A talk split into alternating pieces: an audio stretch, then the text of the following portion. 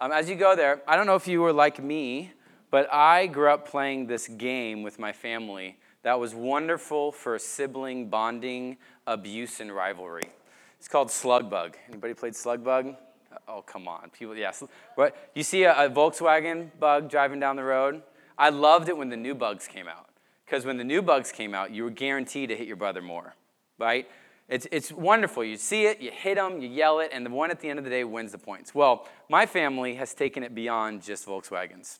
Now, whenever somebody sees a Tesla, they all of a sudden start yelling Tesla. I think Elon Musk has done his job somehow because my kids know what a Tesla is. It also may be because there's a supercharging station right around the corner from our house. You guys, right, right next to Safeway. So there's Teslas there all the time.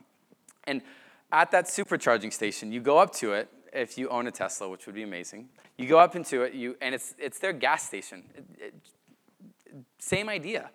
15 minutes, and no, it's not, it can save you 15% or more on car insurance. That's another 15 minutes. 15 minutes, you will charge your car up to 200 miles, depending on the model. Some of them's lower, some of them's less. And so it's a supercharging station. You come in, you fill up, and then the drivers, that you go, they go about doing whatever they want with whoever they want, whenever they want to do it, right? That's kind of the freedom that we have. Now, I think, and as we go into this new series, I think a lot of us look at our lives as disciples of Jesus and as Christians, and many people, I believe, in our day, look at our life as Christians as we are the Tesla, and these, these various things are the supercharging station. So I, an individual, can do whatever I want, whenever I want, however I want. But then I'm going to go and plug into a supercharging station for a while. I get built in, I get my battery filled, but then I can do whatever I want, whenever I want, with whomever I want. Sometimes this is our quiet time, right? We wake up in the morning, and these are good things, but we wake up in the morning, we, we, we pray, we read, we plug in for a minute, and then we unplug, and all of a sudden we're sovereign. We can do whatever we want, with whomever we want, wherever we want to do it. We, sometimes it's our missional community and our, and our DNA groups. They're our charging station. We go into them, we plug in, we, we get fed, feed me, remind me, encourage me, but then we unplug from them and we go about doing whatever we want with whomever we want, whenever we want to do it. So oftentimes, people look at the gathering as that too. I, I'm going to come in, I'm going to show up, I'm going to plug into the charging station, feed me, encourage me, do this work for me, but then I'm, I unplug, and now I'm going to go about doing my life however I want, whatever I want to do. And we, we see this and we have this rhythm of that sometimes, right? And, we, and I know I've gotten into the routine of this. It's like, okay, oh, I just, I need, I need to plug in somewhere. But we wonder, man, why am I so tired? Why am I so discouraged? Why am I not living the fulfilled, flourishing life of Jesus when all I'm doing is plugging into some of his stuff, then unplugging and going about living my life the way I want to live it? Today, we are beginning a, a series with a church wide emphasis. You see a, a, little folder in front of you um, that we're going to dive into. And it's all about growing as disciples and being filled and nourished by Jesus himself. So, this is coming out of a lot of conversation. We've surveyed the body, we've, um, we've had meetings, and it really came clear that we need to spend a really um, extended time feeding into our lives as individual disciples. Now, that life is one that is continually connected to Jesus, not just at charging station moments of our life. So if our lives, oh, excuse me, our lives cannot and will not be nourished by Jesus, if we don't take the time to address the busyness of our hearts and of our lives. So let's look back at this passage again, John chapter 15. I'm going to reread verse 4 and 5. It says this Abide in me, and I in you. As the branch cannot bear fruit by itself unless it abides in the vine, neither can you. Unless you abide in me, I am the vine, you are the branches. Whoever abides in me and I in him, he it is that bears much fruit. For apart from me, you can do nothing. So, what does it mean to abide? Right? If you, uh, in a different translation, you may see the word to remain. Uh, Jesus gives us this new mental image for us to understand what it means for us to be in relationship to Him. He is a vine and we are the branches. Notice, any moment that the branch is disconnected from the vine itself, what happens? Starts to deteriorate. It starts to slowly die. The nourishment that it was supposed to receive, it's no longer receiving. The nutrients will, and it will eventually stop bearing fruit. This is a picture of constant, consistent connection, not going into a charging station, plugging in, and then unplugging. This is a moment by moment, breath by breath uh, connection, remaining, staying connected to Him. I love how the, the message translation says this, or the paraphrase, excuse me. Verse 4, it says, Live in me, make your home in me, just as I do in you. In the same way that a branch can't bear grapes by itself, but only by being joined to the vine, you can't bear fruit unless you are joined with me. I want you to think of it like this for a moment. Uh, you invite somebody over to your house, and you go about doing great biblical hospitality, right? You, you welcome them in, yeah, you take their jacket because it's going to probably start raining any minute because we're in the Northwest and it's September. And then you walk them in, you start, you offer them a drink, you get them seated, you have a, uh, uh, you get the meal ready, all that stuff. And it's all about developing relationship. It's all about being connected with them, learning their story, sharing, sharing good things around the table. Now, I want you to imagine if you were to welcome somebody into your house, but then you completely ignore them. Like, hey, welcome in. Love to have you here. And then you just walk away. Every so often you do a little nod, hey, how's it going? And then you ignore them again. You, you don't, they don't making their home with you in, their, in your home. You're not welcoming them. You're not really connected to them. In many ways, this is what it's like when we say, Hey, I'm going to welcome Jesus in my heart. I'm going to profess faith in Jesus, and then do nothing about it. Where we just welcome him in, and then all of a sudden we're not constantly connected. We're not constantly learning, being one with. Because the thing about this metaphor is Jesus isn't just a guest in our house. He actually is now the Lord of the house. He now rules the house. He's in charge of the house. I love how Paul says it this way it's no longer I, but it's Christ that lives through me. So he's the one that comes in, not just as a guest, but Lord, and he sees our house and he says, Hey, this is not working well. There's this black mold in your heart over here in your house that we really need to go after and address. I, we need to go there, but we'll never know that that's there if we're turning our backs on our guests. So to abide is to have constant, consistent connection. And we, brothers and sisters, need to be reminded, encouraged, and practiced with meeting Jesus often, regularly, consistently connected so that he can live through us. That's what it means. Moment by moment, consistently, constantly connected. But here's the question for us why don't we?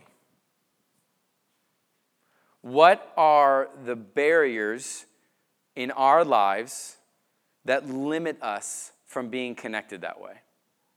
What, what are the things that are drawing our attention away from the branch so that we're no longer being nourished in the ways that we need to be nourished by the branch? The next four weeks, we're going to look at four different barriers. The one that we're looking at today is busyness. Uh, a few nights ago, we were making dinner, um, and we were going over our calendar and something.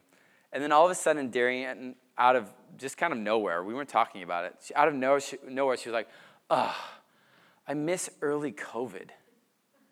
I'm like, "What do you mean by that?" Like the confusion of COVID, like the day-to-day news changing that life's about to be twist turned upside down. No Will Smith connection there. It just came out that way. Like what? Like what part of it were you? And and intuitively, I knew it wasn't any of that. But it was the, the peace is the wrong word. It was that we had no obligations. Everything in our life was kind of stripped away. Like we were home, and when we got home, we weren't going anywhere. We, we were there, and it was, it was restful. We had times at home, more times at home than we've had in a, a long time. In essence, what happened is we were forced to stop being busy, and we experienced rest. We experience peace in, in the midst of it. Now, we're now 18 months removed from that. And we no longer are in a place where we're forced to not be busy. You're, if you're like me, the opportunities to fill your schedule have all but ramped up in the last few months. I know a lot of people's summer, they put so much travel in this summer to make up for multiple summers right? It's like, oh, got we got to do this, we got to do like, all, and now school's back in. So if your if your kids are in school, you have PTA, you have all these things that are vying for your attention. More and more opportunities to be busy. So how do we know if we're actually busy? Let me give you three quick questions to help you discover this for yourself. Number one, when you look at your calendar, do you feel rest or anxiety? When you open up your phone, or if you're old school and you have a day timer still, which I love, you open that up and you start looking at the next week, the next two weeks, three weeks, month. Are you like, okay, this is good? Or all of a sudden you're like, oh my goodness, I gotta run to the store for this. Oh, there's this coming. And you, you start to build an anxiety just by looking at a piece of paper or a, a, a screen in front of you. Second question compared to 16 months ago, how many family meals do you have compared to then? Side note, if you, as, uh, for parents here, if you want to pass on your faith, if you want your kids to be emotionally regulated, you want them to be less likely to um, experiment with drugs and alcohol, more academically successful, you want to know how you do that? Eat with them around the dinner table. It's that simple. Because what's happening? Hey, what's your highlight for the day? What's your low light for the day? How did that make you feel? Like, what were you experiencing at that time? What was, hey, let's, let's open up the Bible. Is it a guarantee 100%? No, but it's more likely simply by just having a meal around a table. Now, think about 16 months ago and how many you're having now. Is it more or less? Are, are you more drawn to having that time? Or are you having less of those times? Third question if we were to look at our schedules, would they be radically different than our non believing friends? By your actions, could others tell that you place a value in God making his home in you? Because if we have a new Lord, if Jesus is our vine and he is also the actual one that rules our house, if our lives look the same as our non believing friends, we may not be living according to a different Lord than they are. So, by your life, can you tell that you place a value in God making his home in us? Our lives cannot and will not be nourished by Jesus if we don't take the time to address this and address it in two different ways. One, in the busyness of our hearts, and secondly, in the busyness of our heart, our, of our lives. So let's first look at our hearts. Ronald Rolheiser says this We, for every kind of reason, good and bad, are distracting ourselves into spiritual oblivion. It's not that we have anything against God, depth and spirit. We would like these. It's that we are habitually too preoccupied to have any of these show up on our radar screens. We are more busy than bad, more distracted than non spiritual, and more interested in the movie theater, the sports stadium, and the shopping mall and the fantasy life they produce in us than we are in church. Pathological busyness, distraction, and restlessness are major blocks today within our spiritual lives. Notice that he says we're more interested in, we're more preoccupied with. This is uh, more about our hearts than just our actions. And if I'm honest with you, this one hits very, very close to home for me. My flesh, my, um, my sin nature, continually tells me the lie that I'm only as valuable as what I'm able to accomplish. The more I accomplish, the more valuable I am. The more I do, the more I'm lovable. And if I'm lovable, that makes me acceptable. So what do I have to what does that mean? I better get my behind to work. See that how that lie shows up here, but it doesn't start with actions. In me it starts with a lie. I'm only as lovable, acceptable as what I'm able to accomplish. For me to be nourished in this, is to say, no, my value is not in what I do and what I accomplish. It's in Jesus and what He's done and what He's accomplished for me. It's His works, not my works. It's how He looks at me, not how others look at me. That is the nourishment that I need because my heart will get very busy if I continue to believe that lie. Now, for you, it may not be the same thing. It may be something else that motivates you, that fuels you to be disconnected from the vine as the branch. For you, it may be FOMO, fear of missing out. I mean, you want to do more things. You, you look at the gram and you start to see all the things that are going on. You're like, I want to be invited to that party. Why didn't I get invited? And all of a sudden, you're like, well, I got to do more to be able to get to be at that. It may be entertainment. I mean, how many times have you heard a friend tell you about a, sh- a new show on Netflix? And then all of a sudden it's like, oh, let me add that to the list of 15 other shows I have to do, right? And then you create a busyness around catching up on entertainment. It may not be FOMO, it may just be straight up fear. It may be that you want to make sure your kids, for parents, have the best opportunities. And if they don't have the best opportunities, they won't be successful. It may be that they, you want them to not experience what you experience, so you do everything you can to busy up their lives and your lives to make sure that they have what they need. But it all starts with the busyness of the heart. I love how Paul encourages the Philippians. He says this Do not be anxious or busy of the heart. Don't be busy of the heart about anything, but in everything, in by prayer and supplication with thanksgiving, let your requests be made known to God. If you're suffering from um, anxiety of the heart, busyness of the heart, the very antidote that we have, we're calling the church to is prayer. You're busy of the heart.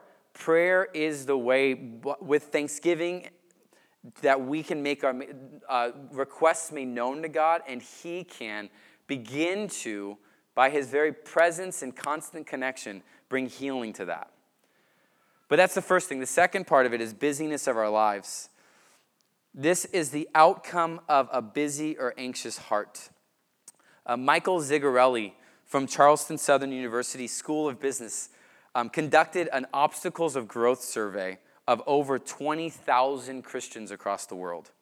And he identified busyness as a major distraction from spiritual life. So listen to this cycle that he lays out. He says it may be the case that first, Christians are assimilating to a culture of busyness, hurry, and overload, which leads to two, God becoming more marginalized in Christians' lives, which leads to three, a deteriorating relationship with God, which leads to four, Christians becoming even more vulnerable to adopting secular assumptions about how to live, which leads to five, more conformity to a culture of busyness, hurry, and overload. And then the cycle begins all again.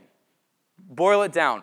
Busyness leads to marginalization, which leads to less of a relationship with God, which leads to being more vulnerable and tempted with the way the world offers. That leads us to more busyness, and the cycle begins and begins and begins. Notice that what is makes us vulnerable in this study, it, starts with busyness. It starts there and then it leads to that. This is about a busy life.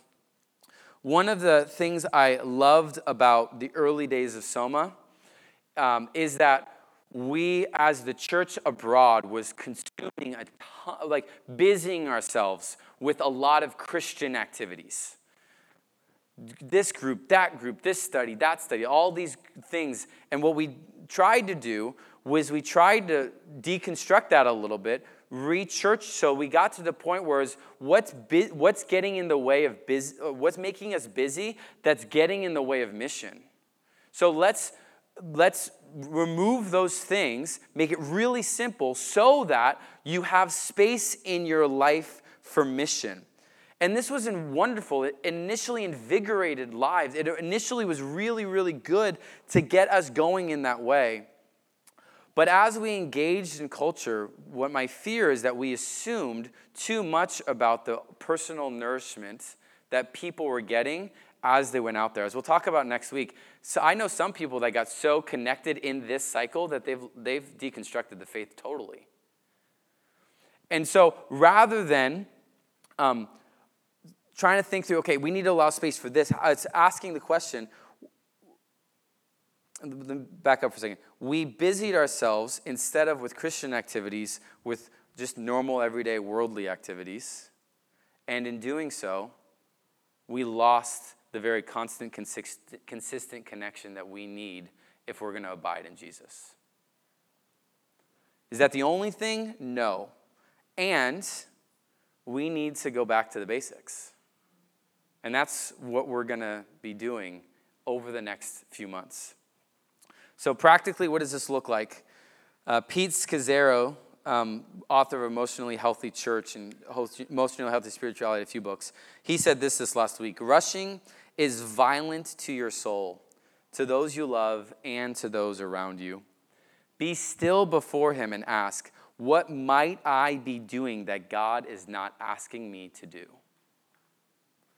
So, quick snapshot of your life. Are there things in your life right now that God's not asking you to do? Because every yes to that answer means you're disconnected from the vine and you're now living your life however you want, whatever you want, doing whatever, wherever you want. Are there things that are filling your calendar, creating a sense of busy, hurry, and results that's hindering your ability to abide in Jesus? These are the areas that we need to address. In a bit, we're going to lay out what this practically looks like, but let me uh, close before we dialogue in this. Walter Adams, the spiritual director to C.S. Lewis, said this To walk with Jesus is to walk with a slow, unhurried pace. Hurry is the death of prayer and only impedes and spoils our work, it never advances it. Our lives cannot and will not be nourished by Jesus if we don't take time to address the busyness of our hearts and our lives. And so here's what we're going to do. Around your table, there's going to be some questions potentially on the screen if the computer stops going all kaputs on us. Maybe not. I'll say them for you, okay? The, the question, if somebody may want to write these down, says question number one In what ways do you find your heart busy or anxious? In what ways do you find your heart busy or anxious? And then, two, what parts of your life do you see increasingly busy? What do you need to adjust to ensure that you're able to slow down and be nourished by Jesus? So, take about, yeah, heart and lives. One, first one, where do you find your heart busy? And secondly, your lives. What part of your life do you see increasingly busy? And then the third question is what do you need to adjust to ensure you're able to slow down and be nourished by Jesus?